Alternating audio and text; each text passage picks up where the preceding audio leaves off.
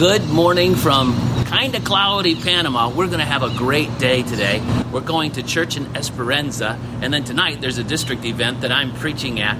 But tomorrow is when the real fun begins. We're going to four different locations this week. Tomorrow we'll be at a school. Tuesday we're going to be at a community center. Wednesday we're going to be at a police station. And Thursday we're going to our very first location when we started coming to Panama, the Samaria Church of the Nazarene. We'll be home on, on Saturday, and I'll be with you next Sunday. It's going to be a great week. Please pray for us. And if you ever think about coming to Panama, I wish you would. We need people coming in our June trip and our August medical trip, like this trip is going to be. So please think about coming. Pray for us this week. Have a great Sunday at Central Church. Well, good morning and welcome to Central Church of the Nazarene today. Good morning. Good morning.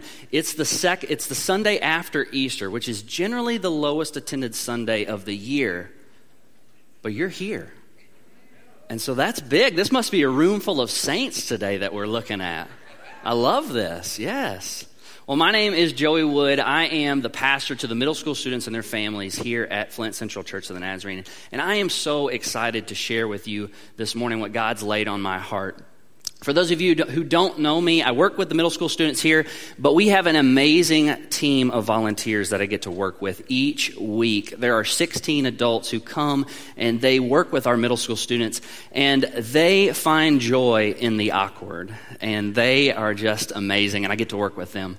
Um, one of them is kind of my favorite. If I had to pick one, one of them's my favorite, and we'll be celebrating our ninth anniversary next month. So, my wife stephanie i get to work with her. It's so amazing to get to work with her in ministry. And we have two young children. We have uh, owen and elise. They're five and three and they are full of life. Their personalities could seriously fill this entire auditorium. They are just they love life. They love life and they love they have so much energy.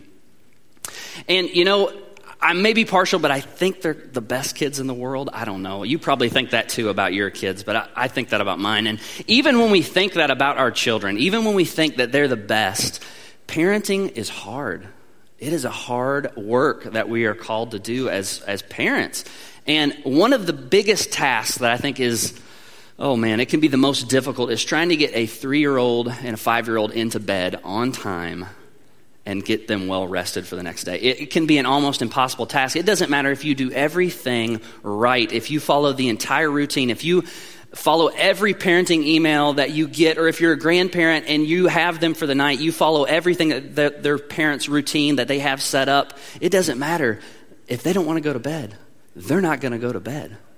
And I remember a couple years ago, Owen was about three years old, and, and Owen is definitely my most vivacious child, to say the least. If you've ever met Owen, you've met Owen because he's probably yelled at you from across the way, Hi! And so this night, this little three year old boy, he would not calm down. He was just like a race car running around the house. We could not get him to lower down his gears to go to sleep. And I had done everything right. We had done the bath time, we had done the book, another book, another book and another book, and still he would not calm down. There was nothing that I could do. And so I was getting to that point, parents. You know this point. I was about to lose it.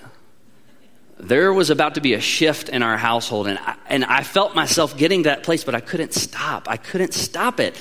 And all of a sudden, what came next does not paint me in the most positive light. But what I said next was I said, Owen, if you don't go to bed, there's a monster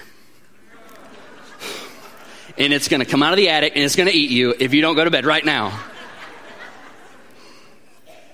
That was a bad mistake. That was awful. This three year old who had trusted me to get him to bed safely, to protect him from the monsters in the attic, I had just broken that trust and he just fell apart into a puddle of emotions on the floor and I felt so bad. I tried to regain his trust. I tried to, I said, buddy, please forgive me. I'm so sorry. No, I, daddy's crazy. I was, I was tired. I'm so sorry. I made that up. But he wasn't having it. And he just wouldn't calm down. That trust that we had was broken. And so eventually my wife had to come in and calm him down and finish the routine and put him to bed. Have you ever broken someone's trust? Have you ever experienced this? It's hard to regain somebody's trust after we have broken it. Um, you do something to break someone's trust, and then you try to immediately backpedal, right? You try to do something to ask for forgiveness, to do something to offset what you have done, but it just never seems to work. And those things that we do, they're usually out of guilt and shame, and sometimes that person knows that. And a lot of times it just doesn't work in regaining that person's trust. And so we just maybe give up on that relationship or stop trying. Maybe you've been on the other side of it. Maybe somebody's broken their trust with you. And it brings up all these emotions and thoughts inside of you like, can I ever trust this person again? That will never happen again to me. I guarantee it. Can I, is it possible for me to love them ever again? Here's the thing we know that in our human nature, we desire to have relationships with other people. We desire to be around people. It's part of who we are as humans. It's part of who God has created us to be, to want to be with other people. We, there's this part of us that desires relationship, community, kinship, fellowship with one another, intimacy, whatever you want to call it, a closeness we desire to have with one another. And there's actually been studies that have been done that have looked at what does it look like when someone is totally isolated from people. And they found that it is detrimental to our health. There's a famous study done by Peter Smith. He published in the University of Chicago Press Journals. And the name of his study was The Effects of Solitary Confinement on Prison Inmates. And in the abstract, which is the part that kind of sums up this, this journal article, he said this The weight of the modern evidence is conclusive. Whether and how isolation damages people depends on the duration and the circumstances and the individual's characteristics. But for many prisoners, the adverse effects are substantial. And so we know, we know this to be true that we, we need other people in our lives. We need to be around other people. And extended periods of time where we're away from them is detrimental to our health. Some people even report seeing things, actually seeing other people who aren't there, and they'll, their mind will conjure up this apparition or this ghost or somebody that they will talk to. And a, a, famous example of this is in 1933, Frank Smith. He's a British explorer who wanted to summit Mount Everest solo. And so he climbs the mountain, and as he's getting closer and closer to the top, he becomes delirious and he becomes uh, sad, missing his family and friends, and he turns over and offers his food to somebody who's not even there. In 1895, Joshua Slocum, the first man to circumnavigate the globe all by himself in a sailboat, reported that at the end of that journey, he said, There was a time where I was so sick that I couldn't even get up off the deck of the ship and Christopher Columbus's captain steered my ship through the storm. Somebody that hadn't been alive for over a hundred years, he claimed to see them. Our minds are incredible. They're incredible how they will come up with these images when we desire connection with people. But to have that connection with people, we have to have something. We have to have trust. And what happens when that trust is broken with somebody? There's a disconnection that happens inside of us. It's almost a physical disconnection that we can feel. It's palatable. We can we sense that disconnection when, when trust is lost between us and someone else. Something that was once whole is now destroyed. And that loss, it makes us have all of these, these thoughts and feelings. How can I ever trust them again? Why would I put myself out there if I'm only going to be hurt again? And well, forget them. That will never happen to me again. How could they do this? How could I ever trust them? What are we supposed to do from here? How do we walk forward from here? We live in this, this tension of we know we need other people, we know we need to trust them, but how do we get past the pain of the hurt and the broken trust? One of the most challenging teachings that Jesus has for us comes in Matthew chapter 5. He says this You have heard it said, love your neighbor and hate your enemy. But I tell you, love your enemies and pray for those who persecute you. But how? How, Jesus? How are we supposed to mend these relationships? What do we do when we're faced with the realization that we need other people, but at the same time have to get past these hurts that have happened? And for those of us who call ourselves Christians, we're even called to go a step further, right? We're called to forgive those who have hurt us. But how? How do we begin to put our hearts in the place where the Holy Spirit can work on us and to where we can walk towards wholeness in those relationships. And to complicate things, trust isn't this cut and dry thing. It's not like, oh, you did this, so now I never trust you again. Usually it's a storied past, and there's a history behind trust lost and trust gained and trust lost again. And so it becomes increasingly difficult for us to forgive those with us. How do we begin to walk towards wholeness in those situations? I'll never forget the time that um, my wife and I were in our new apartment, and my mother in law came and visited us for the first time. And uh, as we were sitting there, we were watching this TV show, and all of a sudden, my wife and I, we looked over to my mother in law, and she was just sobbing. She was crying. And my wife was no doubt concerned, so she leaned over and she asked her, she said, What's, what's going on?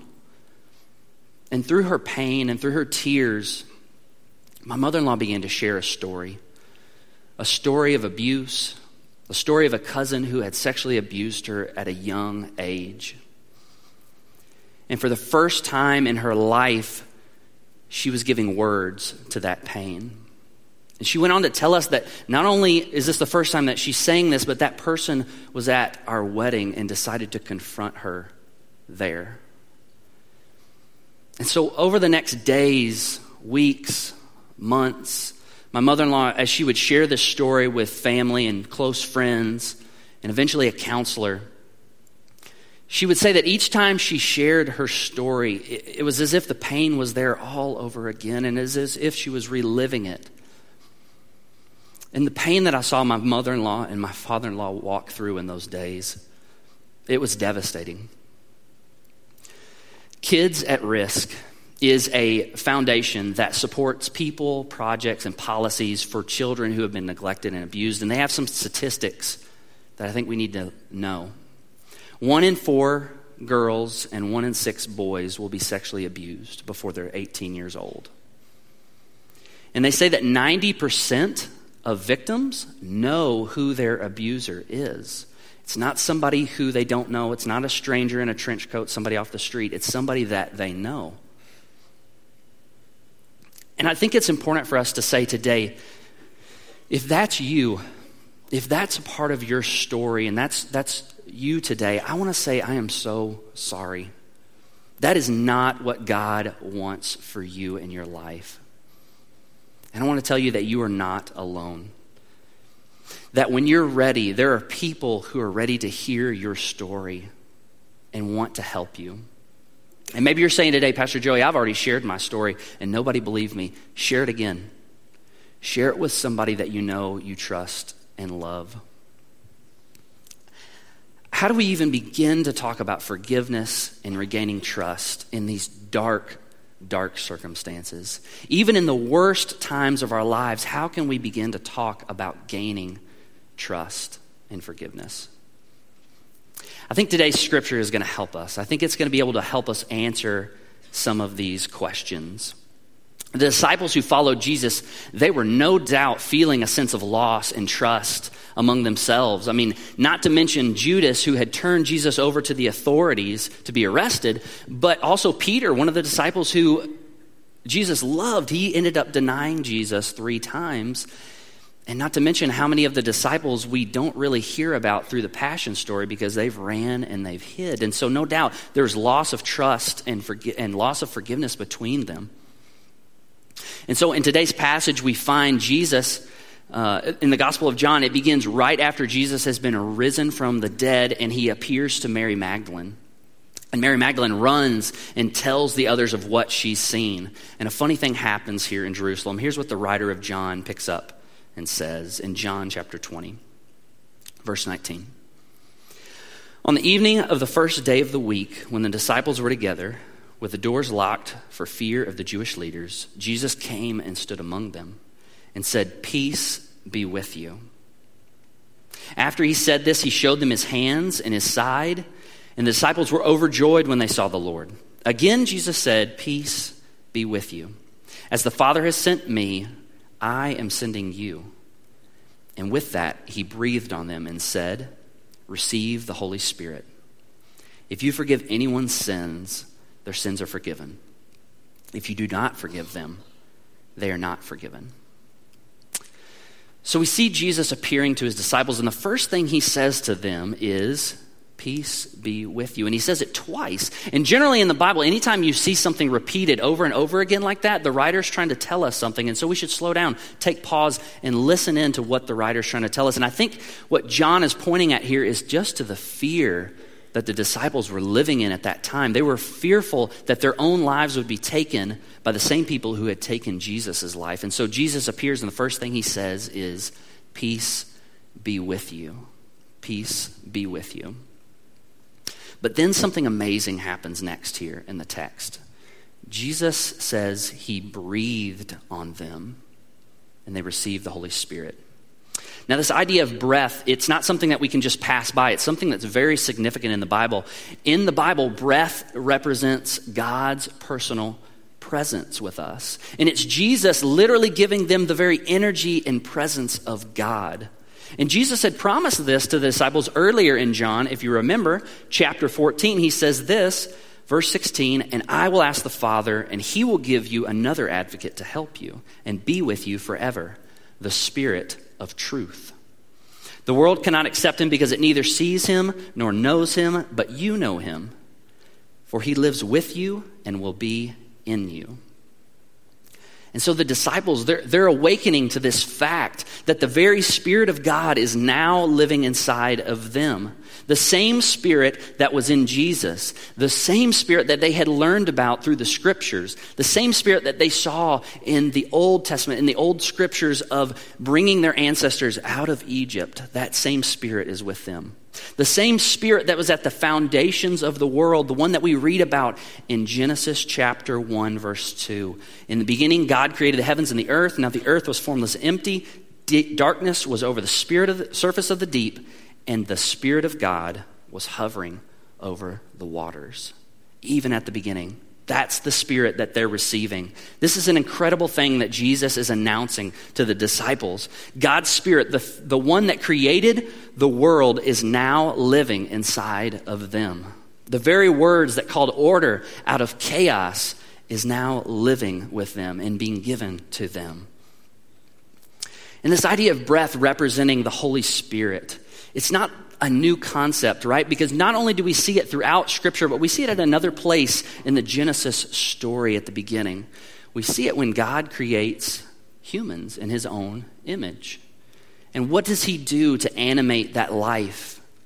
He breathes the breath of life into them, the Spirit of God. Moment in a new way through the love of Jesus. That's what they're receiving. Verse 23 If you forgive anyone's sins, their sins are forgiven. If you do not forgive them, they are not forgiven. So Jesus is calling them to something. He's calling them to be the ones who forgive sins. He's calling them to be the ones who give freedom to the world through the forgiveness of sins enabled by the very Spirit of God that created everything. Jesus is calling them to participate in a new creative work that is going to be done in the world. Their lives are now going to be the representation of God's Spirit everywhere they are. Jesus' disciples are going to be the ones in which the way God's Spirit is shared throughout the world. One commentator said this that after Jesus' ascension, no longer would Jesus' story be shared by eyewitness testimony, but what it would be shared by is the Spirit of God and the words of his disciples. Jesus has done this throughout his entire ministry, and now he is passing this on to the disciples to carry out the work in the world. When we decide to live in the way of Christ, we take on that spirit. We take on the spirit of Christ. The spirit of Christ lives in us and through us, and we are called to do the same, to begin to share that spirit of Christ with everyone we meet. God is calling us to participate in the forgiveness of sins just as he was calling the disciples back then.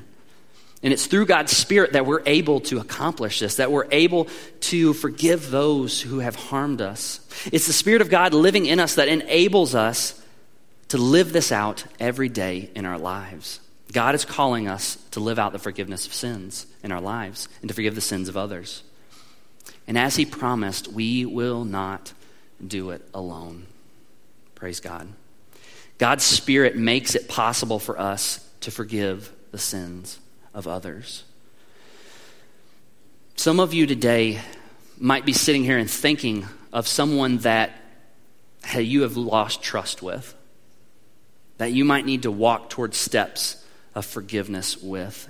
And I want to encourage you today by saying, You're not alone. And that God's Spirit is not only with us today, but it walks with you every day. My mother in law began the hard work of healing and walking towards restoration and counseling and therapy. And one of the things that her counselor, one of the practices that, that her counselor encouraged her to do was to write a letter to her abuser. And so she said it took her two weeks to even pen that letter, but it took her another three weeks to mail it. And when she mailed that letter to her cousin, he received it and a series of events took place, but eventually he shared it with his brother. And this is what his brother had to say about that letter. That was truly a love letter. It was pouring out God's love in words. And I talked to my mother in law this week, and, and I, I asked her, you know, what, what were you trying to convey in that letter? She said, I wanted him to know that I was okay and that I forgave him. And that I hoped that he would find the love of Christ in his life. That is one of the most powerful stories of forgiveness I've ever witnessed in my life. But I am by no means saying that forgiveness is something that's trite and easy to do. If my mother in law were standing right here today, she would tell you that this is one of the hardest things she's ever done in her life. And so today, I'm not saying that forgiveness is easy and something that we can just do one time and it's done. And maybe instead of thinking as in forgiveness as something that we master, what if we thought about forgiveness in the way as something that we practice? Something that we practice every day in our lives by the way that we live. One of those steps that we can take to living in the way of forgiveness is to name the hurt, name the pain. It helps just um, to get those words out, either on paper or in your mind, to bring this thing that is untangible down to something that is tangible, to name the hurt. Something happens when we give words to our pain. The second thing is this to say the words, I forgive you. And maybe you're sitting here today saying, Pastor Joey, I can't say I forgive you to that person anymore. That's okay. Because saying the words, I forgive you, I believe the Holy Spirit is there to help us, just as it helped the disciples back then. The Holy Spirit is here with us now and will help us to forgive. And then for some of us, we have to repeat that. We have to repeat that process over again. Name it and then say it. I was at a youth conference where a, a youth pastor shared a story about his family. And he said his mother had mistreated them horribly when they were growing up. Their mother would on occasion leave them at home, often leave them at home, their younger brothers and sisters all by themselves to fend for themselves at night. No food in the house. And he said, I grew up with a bitterness in my heart towards my mother, and I, and I couldn't forgive her for what she had done. And he said, What I did was one day the Holy Spirit just got a hold of me, and I decided to forgive her, and I did. And he said, I was hoping that it would be this joyful thing where all, all of this forgiveness would just burst through in my life and it would all be over. But he said it didn't. It did bring relief, but in that moment, he said, I felt relief, but he said, I had to continue to go back and say, every time I thought of her, to forgive her again. And sometimes that's true for us. We have to continue to forgive, we have to continue to practice the way of forgiveness in our lives. My prayer for us here at Central is that we would be people who forgive. My prayer for you today is that we would be people who live in the way of forgiveness. That when we feel prompted by the Holy Spirit, that we would walk towards wholeness and mend those relationships that have been broken. And we can do that because the very Spirit that created the entire universe lives in us. And today, we get to celebrate with someone who has said publicly, I want to confess that Jesus is my Lord and Savior and live in the way of forgiveness. This is Matthew Wong. Uh, he's a senior at Grand Blanc High School, and he's just a remarkable, uh, remarkable man. So it's an honor to be here today with him. All right, Matthew. All right. Do you acknowledge Jesus Christ as your personal Savior, and do you realize that He saves you now? I do. Do you put your whole trust in Jesus' grace and love? Will you seek to follow His will and keep His commands, walking in them all the days of your life? I do. Jesus Christ is Lord. Now, receive the grace and healing of our Lord Jesus Christ and may the power of the Holy Spirit work within you as I baptize you in the name of the Father, Son, and Holy Spirit. Would you welcome the newly baptized? That's awesome, isn't it? That's great. Um, I'm so thankful to be in a place where um, we celebrate these things on occasion, and I love the, the thought of how we can die to our sins, but we rise with new life through Christ. Today, receive the Spirit of God and live in the way of forgiveness, live in the way of hope, and live in the way of God's love. May God's love be with you. May the presence of Christ be with you. May the Holy Spirit be with you throughout this week. Have a good week.